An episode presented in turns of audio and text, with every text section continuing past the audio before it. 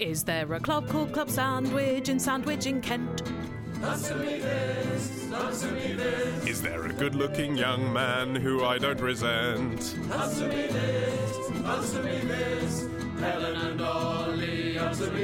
Hello to listeners in Toronto, Canada, and also uh, Tiny Toronto, as we christened it uh, in England last week. Uh, but Helen, we've had an email from Austin, who is in another Toronto. He is from Toronto, Kansas.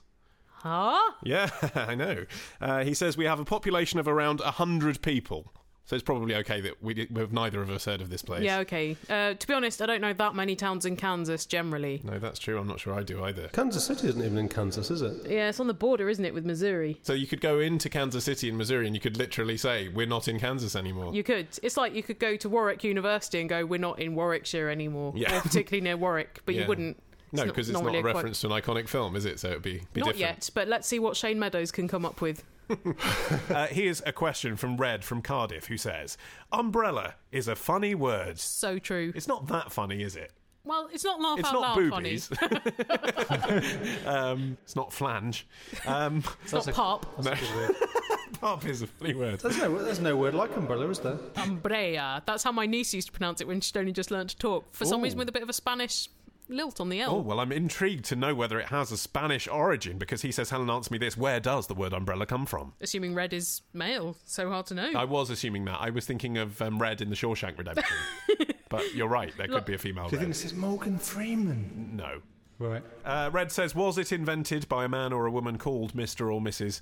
Umbrella? Or Miss Umbrella, or Ms Umbrella, or Doctor Umbrella. Doctor umbrella, yeah. Prof, prof umbrella. Uh, no, it wasn't. It's from the Latin word umbra, which meant shade, because umbrellas cast ah. shade as well as keep the rain off. As demonstrated by Michael Jackson when he used to walk around with Rabbi Shmuley Boteach and Uri Geller. Oh, yeah, what happened to Rabbi Shmuley? I thought you were going to What happened to Michael Jackson? Do you remember? quiet for the last He used three to be a really half big. years. Do you remember? He used to be really famous. What happened to that run of shows he was going to do at the O2? So, no, what happened to who? Shmuley Boteach? Yeah. He's disappeared back into his hovel, hasn't he? Waiting to find another celebrity to leech onto. It's Will from Amersham. Uh, Helen Olly, it's my birthday in about a couple of weeks, and I'm turning 18, and I'm meant to go and see my brother at Bristol University. The only day I can go up is the day before I turn 18, and we're planning to go out uh, that evening. So answer me this. Will the clubs let me in at, say, 11 o'clock?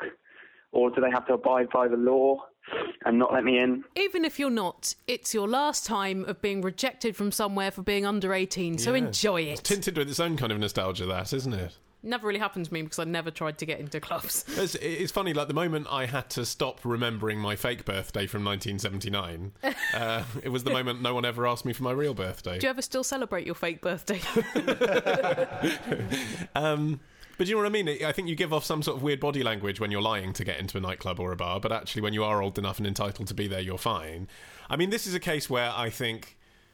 Technically, of course, it would be illegal for the place to serve you, and therefore, if the uh, bouncer, for example, is being over fastidious, then uh, he, for it will be inevitably a he, uh, would be well within his rights to uh, chuck you out to the curb like a piece of dirt. However, uh, it seems unlikely that the uh, county sheriff will be standing there with his notepad uh, and a truncheon, gently yeah. tapping it against his arm, waiting for a nearly 18 year old head to whop with it. And also the fact that you're actually out for your 18th. I mean, if you wear a big one of those stupid badges that says 18 today and you've got the balloon, I know technically you're not. But the So you shouldn't wear the badge. but, but if you're with a lot of older people, Mm. you're going to see your older brother and his friends are older, and you're the youngest person there, the rest of them Yeah. have got ID, and you're 18 that day, effectively. Yeah. I can't imagine in most places in the UK that they're going to turn down your custom. Maybe in over 25 bars they would. Oh, yeah, don't go to all bar one. Uh, what's the age limit? All bar one. 21 there, famously. 21. Yeah. All bar under 21s. Talking of evading the long arm of the law, here's a, a question from Elliot, who says, uh, "I was watching the hit '90s film The Fugitive the other night. It is on a lot on television. it's quite long, isn't it? So if It's you're going to buy, oh, it's very good. Yeah. Yeah.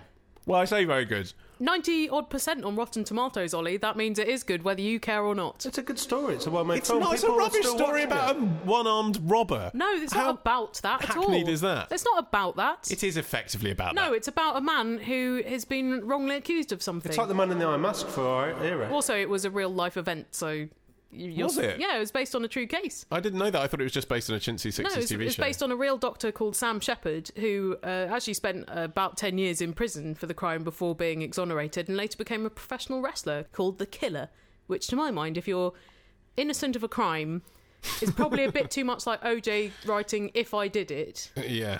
It's not tactful. Mm. Elliot says, uh, I was watching The Fugitive the other night and I noticed when Harrison Ford was on the run, uh, that, that would be most of the film then, Mm. uh, he broke several laws. Uh, for example, stealing an ambulance, uh, holding a policeman at gunpoint, Naughty. uh, evading the law. Very naughty. That's a bit of a general one, isn't it, in this very specific list? Well, they broke the law by putting him in an unsafe bus, uh, uh, trespassing, and such other things. hiding in a drain, jumping down a dam, all Is- these other naughty things. Is hiding in a drain illegal, do you think? I mean, for your own safety, obviously not best advised, but. The 1972 Hobo Act.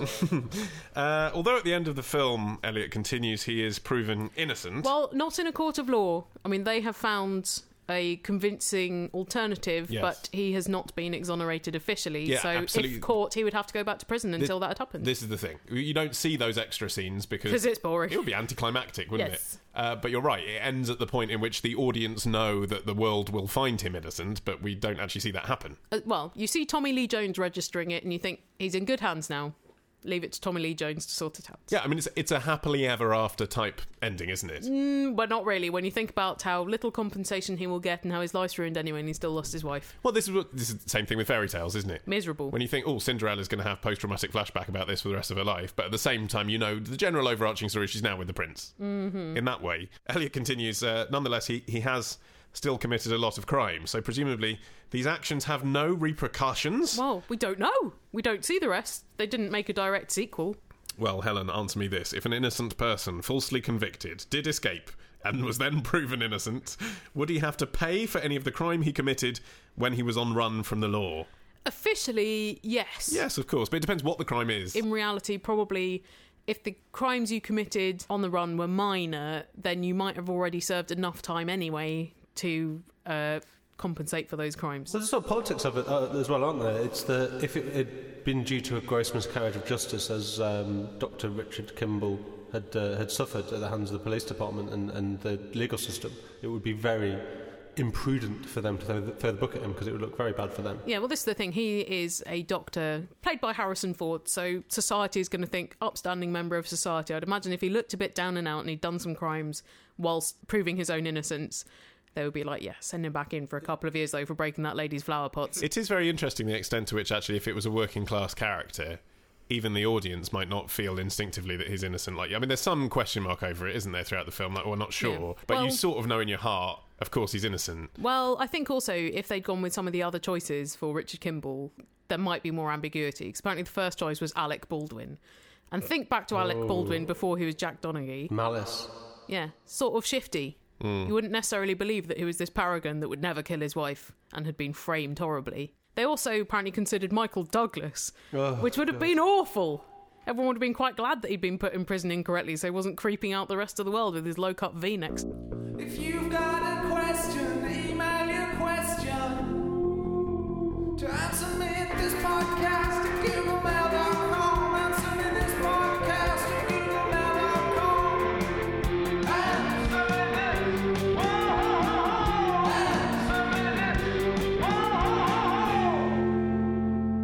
Time for a question from Gordon from Haringey Green Lanes, specifying the uh, district and the name of the road there. That's a really long road though. Uh, he says, I saw a man today. Well done, Gordon. In Haringey, Who'd have thought? province of ladies. uh, dressed again a surprise uh, in full tweed i bet it wasn't full tweed Not full the tweed underpants. balaclava Socks.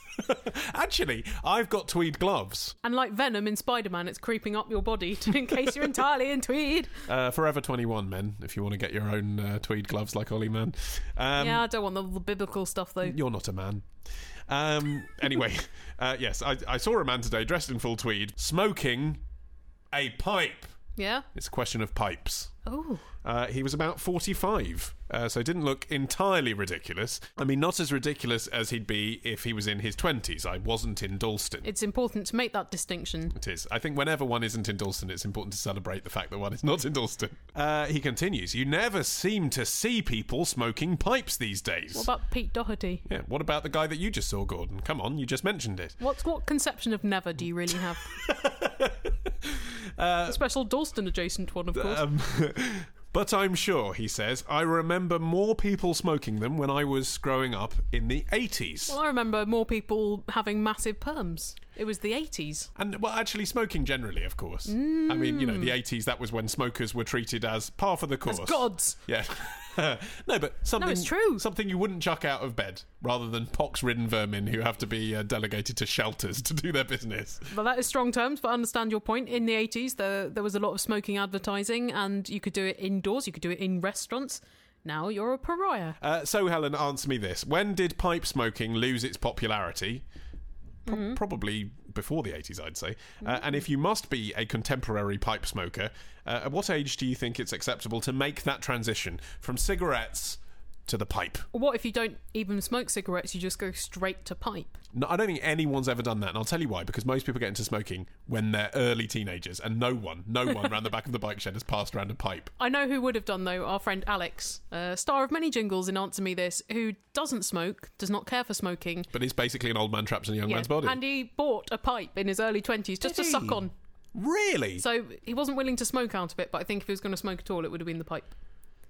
Hmm. I assume though that the he specifically means at what age is it acceptable not to do ironic looking pipe smoking? At what age does it look like you're just smoking the pipe and not that you're looking to be seen to be smoking the pipe? Okay, I, I think the answer to that is that no one, no one in our generation will ever look like that because I, because we've grown up in a world where smoking is so chastised. Mm. I can't think that we'll get to a stage where even when we're 80, if you see someone who's one of our contemporaries smoking, you wouldn't think they were posing. Well, I don't think we have grown up in that age. I think we're adults in that age, but I think there is a generation that has grown up in an age where smoking is chastised, and they might take up the pipe to distance themselves from what they consider old fogies to do, which is smoking cigarettes. And I wonder whether that's why pipe smoking fell out of favour in the 60s and 70s, because those were decades of uh, throwing out social conventions and people rebelling against the expectation that they would become like their parents. And so they saw the older generation pipe smoking and were like, no, we're not going to do that.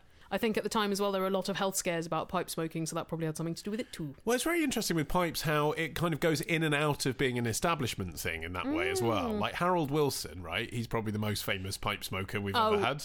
No, what about Gandalf? yeah, I did. but apart from that, um, I think uh, Harold Wilson started smoking a pipe apparently as a sort of spin thing to look more working class. really? Because as a Labour Prime Minister, there was a feeling that he was a bit posh. Didn't have any ferrets on him. Um, even though he was like properly northern and everything. Uh, and There then are posh northerners. Yeah, there are, but still, you wouldn't think that, that that posh people would think he was posh. But anyway, he, But, he- but he- now pipes are posh. well, that's what I mean. But I wonder if Harold Wilson is the reason that pipes are now posh. Like you know, once the prime minister starts smoking a pipe, it then can't be cool, can it? Or Sherlock it's Holmes. like it's like when uh, Gordon Brown said he listened to the Arctic Monkeys or whatever. Ruining their careers. yeah, Also, apparently, pipe smoking is coming back again, at least in America, where because uh, there are increased federal taxes on cigarettes and rolling tobacco, but not on pipe tobacco, apparently uh, sales have risen nearly a thousand percent Ah. since about 2008. that's not a cool reason to do anything, is it? Because of tax. This is Graham from Falkirk. Helen and Olly, answer me this. Why do the countries of the UK have their current names? I mean, I can understand why England was Angleland, the land of the Angles. But where does Scotland come from, and Wales, and Ireland? Um, I mean, were the Irish really just very grumpy and irate? It's not because they were uh, irate.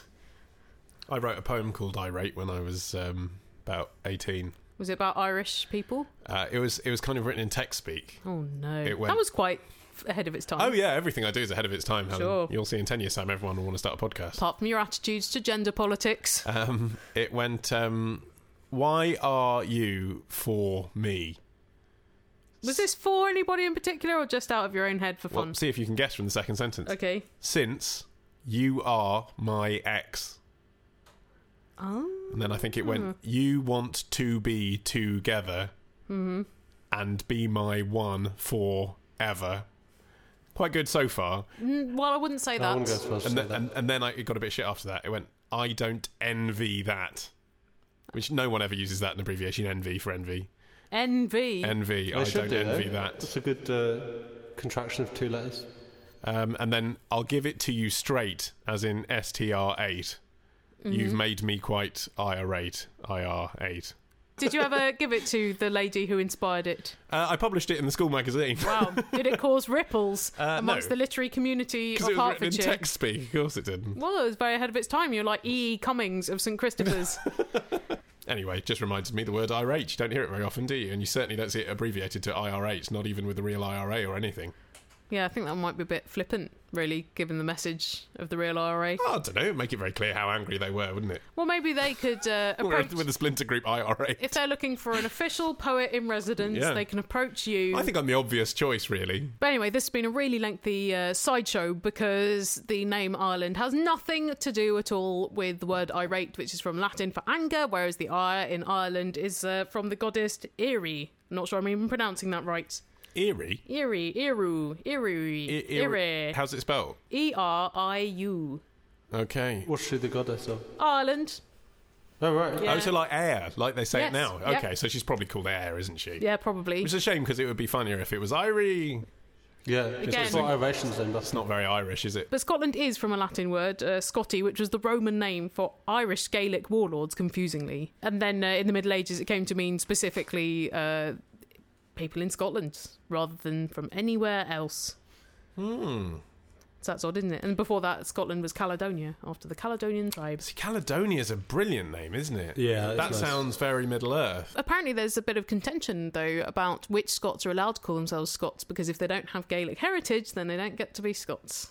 If they're not Irish warlords, they're not coming in. This is the kind of discussion they're going to have if they ever get independence, isn't Oi, it? oi, oi. That'll go on forever. Ah. Anyway, Wales, uh, that's from a Germanic word, uh, which uh, was used by the Anglo Saxons to mean foreigners or outsiders. So you've got three things. You've got one of which means foreigner to represent the Welsh, one of which is named after a goddess, so that kind of makes sense. And then the Scots are basically named after Irish people. The Romans were like a phenomenally ignorant people. Why didn't they just call all everywhere places we've invaded? Well, let's see you build a road.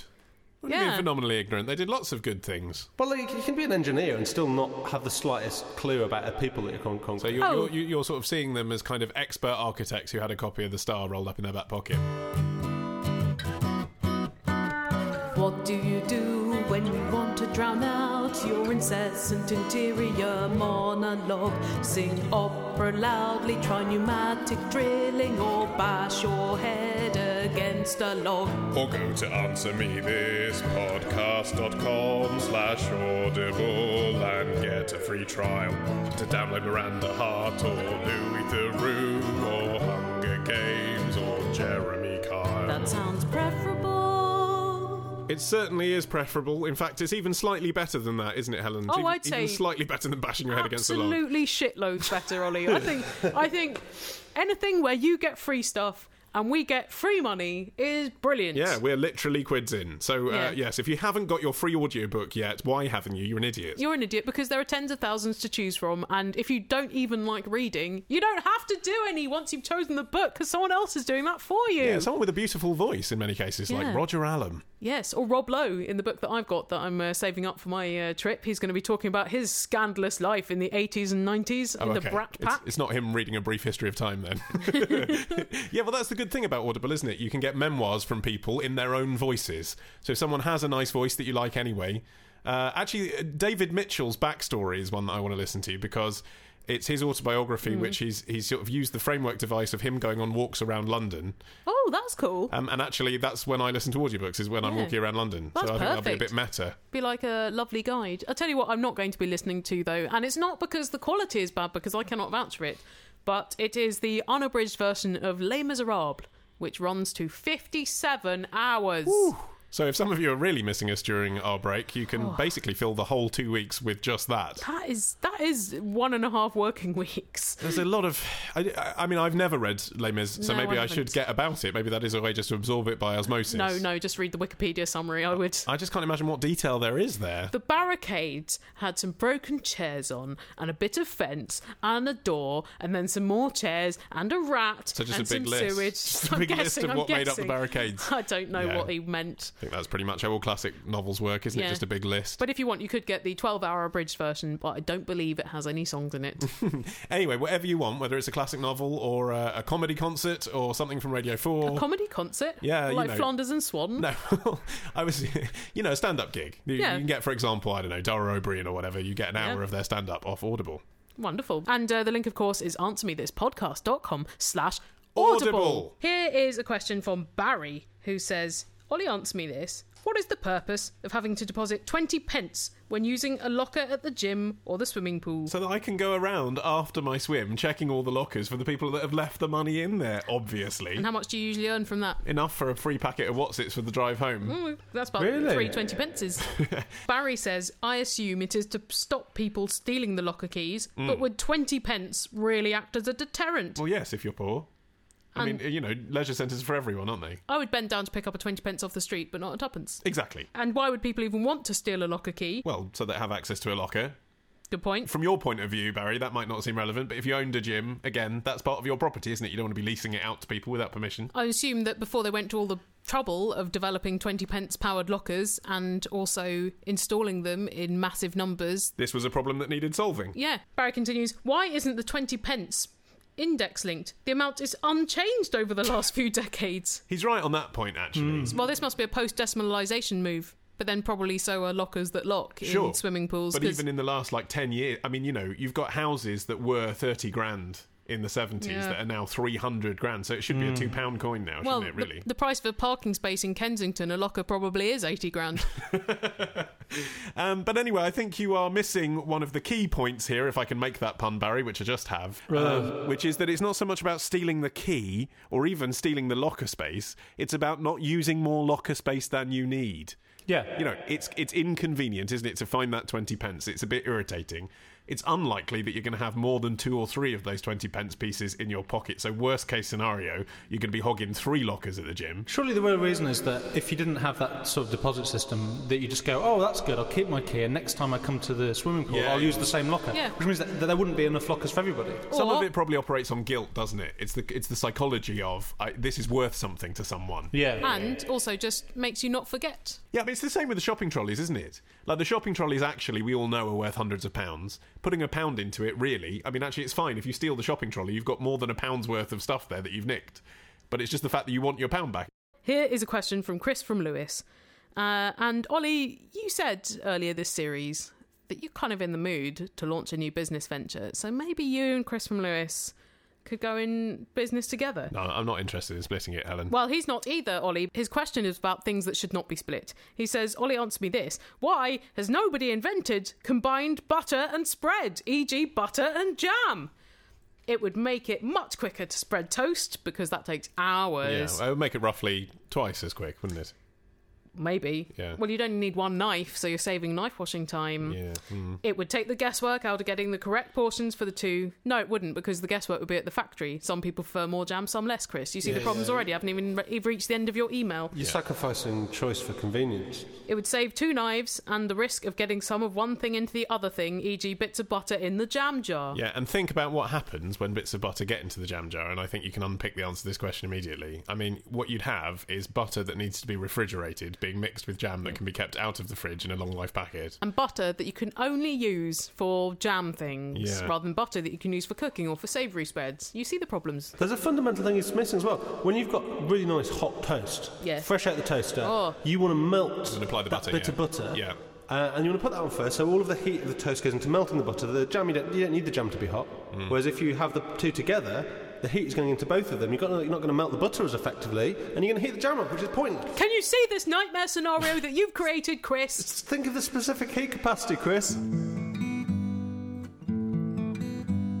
How many social networks are you on? Bebo, Friendster, Path, you porn MySpace, Ping, and Google Buzz. If you want to be our pal, go to this URL facebook.com slash answer me this or twitter.com slash Helen and Dolly. But please don't follow us in real life.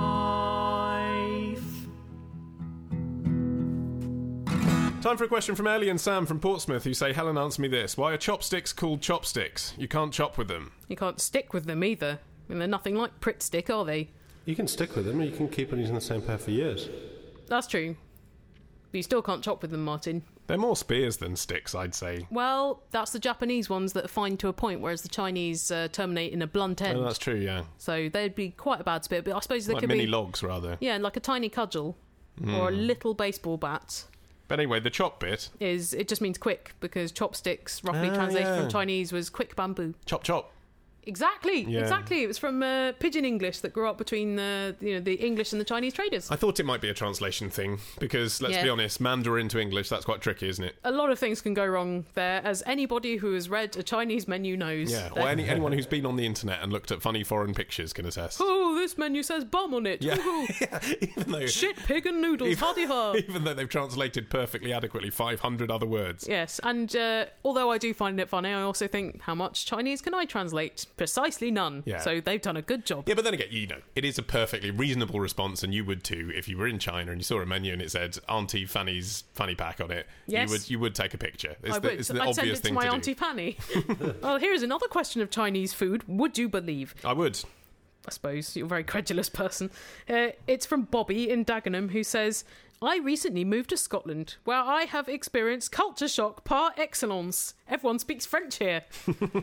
One thing that makes no sense is the complete absence of sweet and sour pork balls in Chinese takeaways. Now, I've heard a lot about Scottish fast food, but I've never heard anyone say, "Why don't they have more of it?" Why can't they deep fry more things in batter? exactly. Is this can this really be true? well, Bobby says, I've sought out over two dozen such emporiums. Wow, that is a good sample size. Yeah, that is good. And Yeah. none of them offer this MSG high sticky fatty oriental staple. Even though you can't get the pork balls, in 90% of cases you can get chicken Maryland, of all things, over the border in Carlisle. Wow, Bobby's really done a lot of research. Yeah, the menu is identical to what we had in Dagenham, because Carlisle being in England, Yes. the pork balls are restored. So, Olly, answer me this. Is there some restriction in Scotland on pork balls? Uh, that seems unlikely to me. It does, because they do love batter, and that is essentially a ball of batter. Well, actually, that's the thing, isn't it? It might not be so much that there's a restriction, but Hmm. that cultural appetites are such that if you can get battered Ah. things at other fast food takeaways, Get the haggis. exactly. Yeah. When you go for the Chinese, you want something different. You don't want something that tastes like fish and chips but with pork in it. You want something exotic like fish and chips with rice. So, listeners, if uh, you have any idea why this may be the case, and we have to take Bobby's word for it, we have not done our uh, our research in Scotland. It's the end of the series, I just couldn't really be bothered. well, that's why we're taking a break, isn't it? So we can go to Scotland and check every fast Yes. food outlet to see whether they have Yes. sweet and sour pork balls. I'm cancelling South by Southwest and I'm going to Scotland and going to every takeaway and surveying them. Uh, I if- mean, I haven't done a proper survey of all of Britain to find out whether it's possible that you know, maybe 60% of Chinese takeaways don't have pork balls in. I've never seen one without, but maybe it is the case that only Dagenham and London have them. You're right. I haven't really done a full I don't look for them because I don't like them. Yeah. Well, uh, uh, either that, or perhaps you are a Scottish person who knows a local Chinese takeaway that Yeah. we could connect Bobby with. Perhaps we could recommend to them a particular Chinese restaurant if there's Hey, one near you. If Bobby needs them so badly, Bobby should learn how to make them. Well, anyway, listeners, I'm afraid uh, this is it for this series of Answer Me This, but please, please, please, please, please send us questions for the new series, and you can get in touch via email and via phone and via Skype. All of our contact details are on our website. AnswerMeThisPodcast.com. That's right, we are back on Thursday, the 28th of March. In the meantime, you will also find on that website uh, our first 120 episodes that you can buy uh, on iTunes or through PayPal. You will find links to Twitter and Facebook, and you will also, of course, find the links to our Audible promotion so that you can get yourself that free audiobook and give us some money for our holiday as well. You call it a holiday. It's a research trip into the pork balls.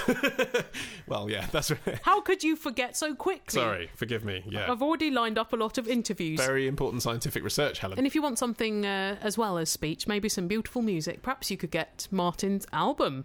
Yeah, you, uh, it's called the City of Golden Lead, uh, and it's uh, you can download it for a pay what you want price, which means for free if you like. And that's from thesoundoftheladies.com. Yes, highly recommend that. And also, in the few weeks that we are away, you can also hear our voices every week on the Let's Talk About Tech podcast from the BBC. Uh, so make a point of subscribing to that as well if you like to hear us talk about internet things.